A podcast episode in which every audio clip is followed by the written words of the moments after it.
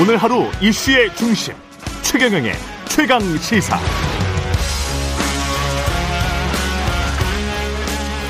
네, 어제 새 정부 첫 부동산 대책이 발표됐고요.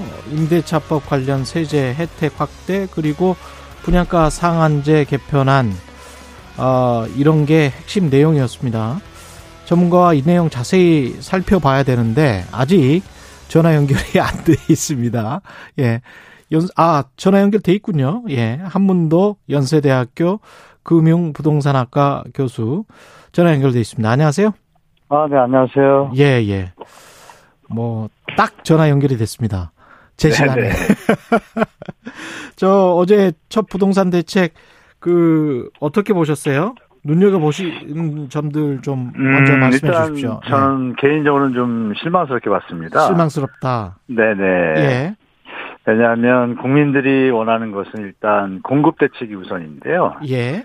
일단 그게 뭐 뒤로 밀어놨잖아요. 한 8월까지 하겠다고 해놨고. 그렇죠. 일단 뭐 8월에 임대차 시장에 대해서 안정화 방안이라고 내놨는데 음.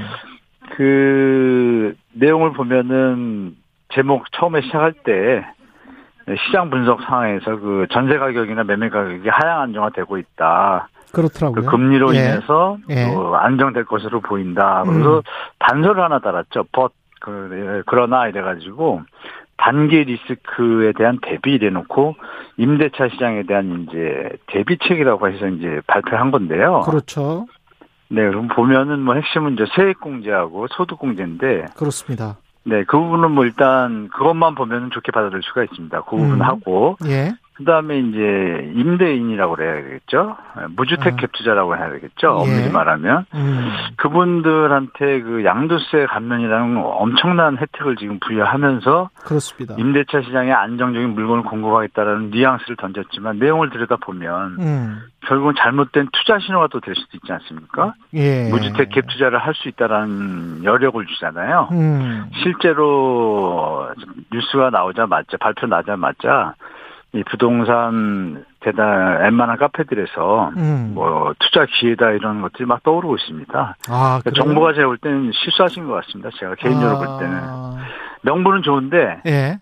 그 그걸 볼모로 해서 아, 투자자나 갭 투자자 이런 부분들에 대해서 활로를 좀 열어준 것 같아요. 그러니까 활로를 과대한 이어졌다. 혜택을 준 거죠. 제가 볼 때. 좀 음. 그렇습니다. 분양가 상한제 부분은 어, 합리적인 부분이 좀 있습니다. 제가 볼 때는 그동안 좀 빠져 있었던 음. 뭐 명도성이나 이런 분들은 잘 된 것 같습니다. 제가 볼 때.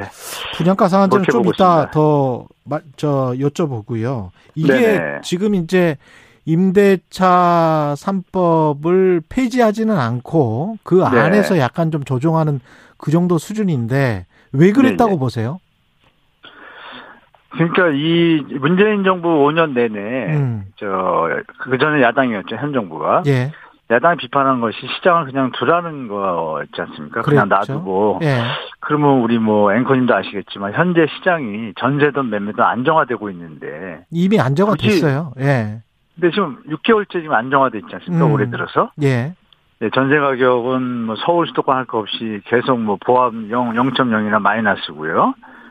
그러면은 일단 시장을 좀 본 다음에 해야 되는데 이걸 갖다 미리 선제적이라는 표현을 들- 들어가지고 뭐 아시겠지만 또 전입 의무도 면제하면서 그 일시적 이주택자들 그렇죠. 임대차 시장에 물량을 내는다는 명분 하에 실거주 요건. 그분들 예. 네, 실거주 요건을 없애고 전입 요건을 없애요. 그러니까 사실 양도세라는 부분이 어. 아시겠지만 그 임대차 시장을 위한다는 명목인데 제가 좀 우려하는 것이 양도세 부분이라는 것이 실거주를 함으로 인해서 그 부분에 대해서 뭐 투자나 투기 시세 차익을 누리지 않는다는 점에서 음, 비과세를 부여하는 것인데요. 그랬죠. 예. 근데 지금 보면은 실거주를 안 하고 사뒀다가 임대만 놨다 팔아도 비과세 한다는 건 투기하라는 얘기잖아요. 투자라는 얘기.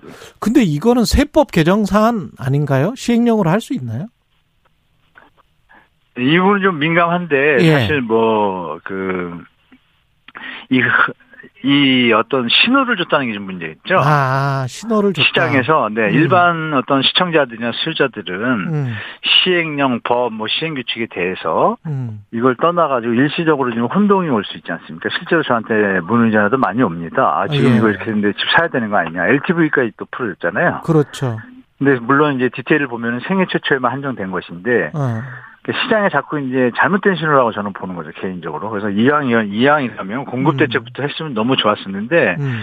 임대차 3법에 대해서 지금 명확하게 어떤 그 대란이 일어날 조짐이 안 보이는 상황에서 예. 본인들이 워딩에다가 안정되고 있다고 표현해 놓고 예. 이렇게 좀 묘하게 했다는 부분은 좀 제가 볼 때 좀 우려스럽다고 좀 마- 판단하고 있습니다. 혹시 정부의 속마음이 그 네. 금리 인상은 뭐 정해져 있고 세계 경제 그렇죠. 상황에 따라서 네. 그 어, 가격 폭락을 혹시 우려하고 있는 게 아닐까요? 속마음은?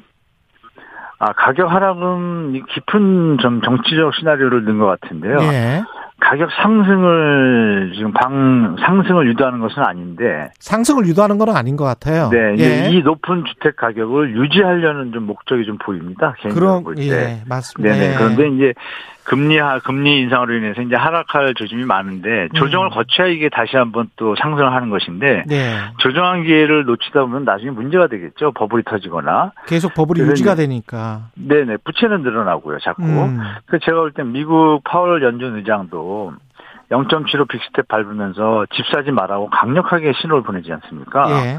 근데 미국이 금리 올리면 우리도 당연히 올릴 것이고 그런 관점에서 본다라면 지금은 주택을 사라고 권유할 때는 아닌데 그 말을 직접적으로 는 못하고 돌려서 뭐 실수요자 뭐 생애 최초 주거가, 주택. 예, 좀 풀어준다 이런 청년. 개념으로 접근을 하니까 시장에서 이게 약간은 이 수요자들이 혼동이 좀 올 것 같습니다. 이걸 사야 되나 말아야 되나 금리는 오르는데 그렇죠. 그런 혼동스러운 내용을 줬다는 자체가 우려스러운 행동이죠. 제가 볼 때 정책인 거죠. 그러니까 소득이랄지 뭐 이런 거 상관없이 생애 최초 어 구매자에 대해서는 이제 대출을 좀 많이 해주고 뭐 이런 것들이 지금 말씀하신 것처럼 유지하려고 가격을 유지하려고 하는 정책인 거 아닌가 그런 생각이 드신다. 음. 맞습니다. 표면적으로는 얘기는 안 했지만 그런 건 뭐 국민 누구나 다 느낄 것입니다. 예. 예. 근데 어제 이제 그 KBS 뉴스에 나와서 원희룡 국토부 장관은 너무 오른 집값이 어느 정도 하향 안정화되는 게 필요하다. 네. 이 그래서 가격 이야기는 그래도 하향 안정화 쪽으로 이야기를 했거든요. 예, 일단 뭐, 뭐 정치적인 얘기를 드려서 좀 죄송하긴 하지만 음, 1년 뭐 한 10개월 뒤면은 선거가 있지 않습니까? 국회의원 선거. 그렇죠. 예. 그럼 집값이 여기서 더 오르면 어, 현재 여당이 그동안 문재인 정부를 비판하면서 집값을 폭등 올렸다라고 비판했기 때문에 예. 뭐 여지없이 국민의 비판을 다시 받게 되겠죠. 집값이 더 오르면. 아, 근데 결국은 하향하러 가야 되니까 그 얘기는 던져놨고 예. 다만 그 과정 속에서 이제 부침이 있겠죠. 음, 그러면 기존에 그 투자나 이런 분들 시장 친화적인 분들은 이 보수당을 좀 지지하는 성향 있지 않습니까? 그렇죠. 이분들에 대한 어떤 뭐 선거 때 승리를 안겨준 것에 대한 보답의 차원에서 음, 일시적으로 국민들한테 비판을 안 받으면서 할 수 있는 행위는 지금 이번 정책처럼 국민을 위하는 것 같지만 다주택자나 투자 투자자들이 빠져나갈 구멍이라든지 음. 조금 안도할 수 있는 이런 길을 열어주는 테러를 지금 동시하는 것 같습니다. 투표를. 예. 예. 그래서 뭐 현 정부도 많이 고민스럽겠죠 사실은. 분양가 상한제는 어떻게 보세요? 그렇게 크게 오르지 않는다. 분양가 상한제를 개편했어도 이게 이제 정부 입장인데. 아, 다행스러운 건 이제 원희룡 장관이 이제 그런 남, 부동산을 좀 아시니까 예. 그 분양가 상한제를 폐지하면 어떻게 될지는 뭐 누구나 다 알고 있는 사실 아닙니까? 뭐 예. 역사적으로 증명돼 왔고 푸른 순간부터 주- 주택 가격은 폭등하게 돼 있고 음, 현재 상황에서 대한민국에 지금 폭등이 또다시 일어나면 이건 뭐 나중에 일본 사태가 되니까 음. 당연히 원희룡 장관은 그 사실을 알기 때문에 분양가 합리화라는 부분하고 둔촌주공 사태가 요새 요번에 제가 볼 때는 이게 좀 이 분양가 상한제 개편의 어떤 시생물이 된 것 같아요 개인적으로 보기에는 예. 뭐 깊, 은 얘기 되긴 뭐하지만 음, 둔촌주공이 분양가 상한제 개편이 되면 이제 분양가가 좀 올라가니까 음. 지금 부담되는 건설 공사들을 좀 보충할 수 있고 예. 속도를 좀 낼 수 있다 이런 명분과 어떤 이미지를 좀 주는 것 같고요. 근데 결론적으로 일단 현장에서는 필요했던 부분을 원희룡 국토부 장관이 필요한 명도 소송비라든지 음. 실제 뭐 조합에서 운영비라든지 또 세입자 이전 대책 등 실제로 들어가는 비용들에 대해서 음. 산정을 한 것은 큰 무리는 없다고 봅니다. 합리적이라고 보고 다만 여기서 이게 신호 자체가 음. 분양가 상한제를 뭐 폐지한다, 개편한다 이런 느낌을 준다는 자체가 시장에 좀 좋지 않은 영향이 있기 때문에 분양가 계속 정- 올라갈 것이다. 네 그런 느낌을 주는 자체가 기사가 이제 그렇게 나오겠거 아닙니까 언론들이 그렇죠. 또 분양가 올라간다고 이런 불안감을 조장하는 행태를 국토부 장관이 직접 본인이 그런 뜻이라면은 명확하게 언론사들한테 좀 부탁을 하는 게 좀 좋을 것 같습니다. 근데 이제 건설사들은 그 언론의 내용, 언론 보도 내용을 보면 건설사들은 그 실망스럽다. 생각보다 별로 뭐 자재값 인상이 반영되지 못하는 정책이다. 뭐 이렇게 이제 나오고 있어요. 그러니까 좀 더 달라는 이야기잖아요. 지금. 아, 그건 프레임이죠. 네, 프레임에서 뭐, 뭐 저보다 예. 시청자분들이 잘 아시겠죠. 벌써 예. 느낌이 좀 이상하지 않습니까? 예. 왜냐면은 반영을 해줬는데 음. 그걸 가지고 적다 그러면은 그 전에는 그럼 어떻게 했습니까 공사를? 음. 문재인 정부 때는 왜 공사를 했습니까? 예. 말이 안 맞잖아요. 그러니까 예. 이제 액션이라고 보시는 게 좋습니다. 그러니까 시장을 좀 뭐라 그럴까 일반 국민들한테 비판을 좀 피하기 위한 뭐 음. 그런 어떤 뭐 분양가를 올리더라도 비판을 좀 피하기 위한 네네 서로 서로 뭐 윈이 되는 거 아닐까요? 아. 정부나 뭐 건설사나 우는 소리를 좀 해야 되는 상황이다. 계속. 네네 그래야 뭐 올린 것이 뭐 합당한 것처럼 100% 느껴지기 때고 예. 뭐 그런 부분 현재 분양가가 좀 저렴하지는 않지 않습니까? 집값 가격이 많이 올랐기 때문에 핵심은 예. 그거죠. 음. 분양가 상한제 3, 4%가 아니고 주변 시세에 맞춰서 요번에 그 뒤에 숨은 이, 이 내용도 또 뒤에 숨은 내용이 좀 문제인 게 예. 그전에 10년, 20년 내 주택 시세랑 비교를 했습니다. 예. 근데 요번에 10년으로 바꿨어요, 그거를. 그럼 가격이 뒤로 더 올라가겠죠. 아, 그러네요. 예, 네, 네, 그런 그러니까 요번 정부가 기준을 이런 바꿨네. 부분들에 대해 예. 네, 이런 부분들에 대해서 디테일해서 일반 아. 국민들이나 이 시청 소유 수요자들이 잘 판단하지 못하는 부분에서 예. 뭐 이렇게 기술이라고 해야 되나 이런 게 좀 들어간 게 좀 보입니다 이번 대책에 제가 보니까 그냥 지금 말씀하시는 거는 저 건축 연한이 10년, 20년 된 거였는데 원래 10, 10년 이내로 바꿨다는 거예요. 네네네 그렇죠. 그런 내용이 좀 들어가 있는 것 같더라고요 제가 주변 보니까. 분양가를 할 때 이제 주변 주택이랑 비교를 네, 하는 조금, 네, 거가 맞습니다. 있는데 네 공급은 어떻게 될 것 같습니까? 하반기에 다시 하반기에 발- 발표를 공급이- 한다는데. 예. 네, 그것도 좀 아이러니한 게 뭐 아까 모두에도 말씀을렸지만 예. 공급을 먼저 발표하고 나머지를 하는 것이 정상인데 음.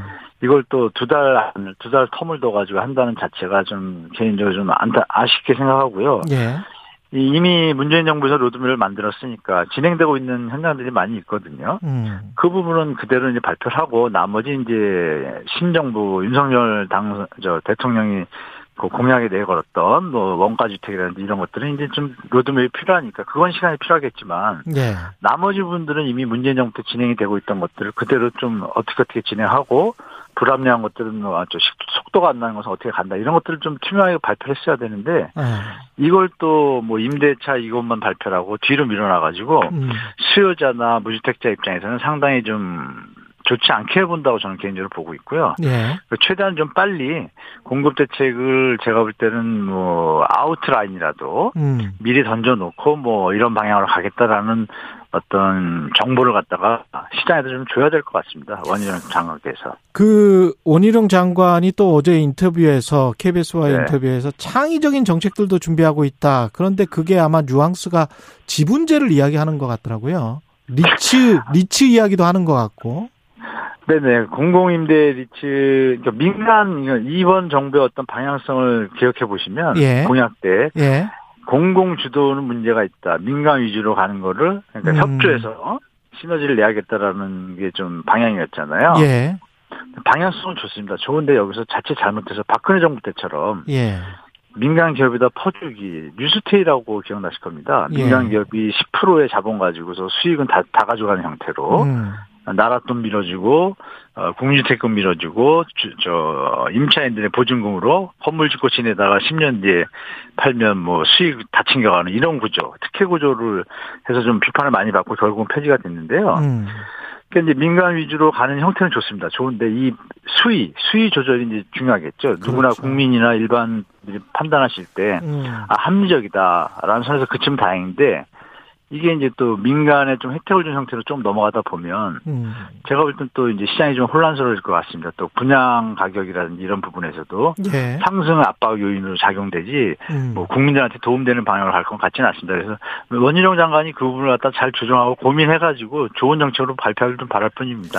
2810님 교수님 연끌해서라도 집 살까요 말까요? 0800님 결과적으로 미국 금리 인상이 집값을 잡게 되지 않을까요? 이런 질문들 네. 어떻게 생각하세요? 예, 제 시청자분들한테 제 개인적인 생각을 말씀 올리면 예. 일단 미국 파월 연준 의장이 집을 사지 말라고 던진 의미는 음. 지속적으로 빅스 어, 빅스텝이나 자이언트 스텝으로 금리를 올리겠다는 의지를 표명한 것이거든요. 그렇죠. 그 제가 예. 볼 땐 7월도 있고 9월도 있는데 음. 추석 지나서 판단하셔도 전혀 늦지 않다고 봅니다. 현재 서울에 수도권의 매물이 급증을 하고 있고요. 그 예. 거래량도 통계 방식이 좀 잘못돼서 뭐 마이너스 0.01 수준인데요.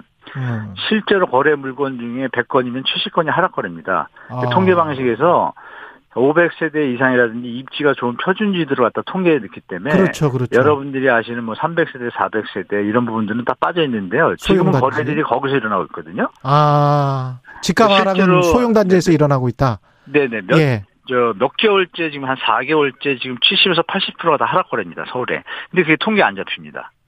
그래서 아. 이제 시청자분들한테 드릴 말씀은 그 여파가 이제 통계 잡는 아파트 단지에도 넘어갈 것이라고 저는 보고 있기 때문에 예. 미국 금리도 위험하니까 저는 추석 지나고 나서 시장 음. 보셔도 전혀 늦지 않고 또 이제 정부에서도 발표한다 그러지 않습니까? 예. 발표하는 8월 말 내용 보시고 음. 뭐 저 사전 청약 또 앞으로 공급 계획 보시면은 지금 무주택자분들이나 뭐 이런 분들 입장에서는 좀 선택하기가 좀 편안한 어떤 정보들이 나- 나열되니까요. 음. 그 추석 정도 지나서 판단해서 늦지 않고 내년 봄도 저는 뭐 권해드립니다 개인적으로. 예. 네. 이번 정부의 정책, 지금의 정책은, 일차 정책은 빚내서 집사라 정도까지는 아니라고 할지라도 제발 지금 가격은 유지해줘. 그러니까요. 네, 그런 아, 어떻게 속도들이 한마디로, 좀 있네요. 네, 한마디로 맞습니다. 정의를 좀 해주십시오.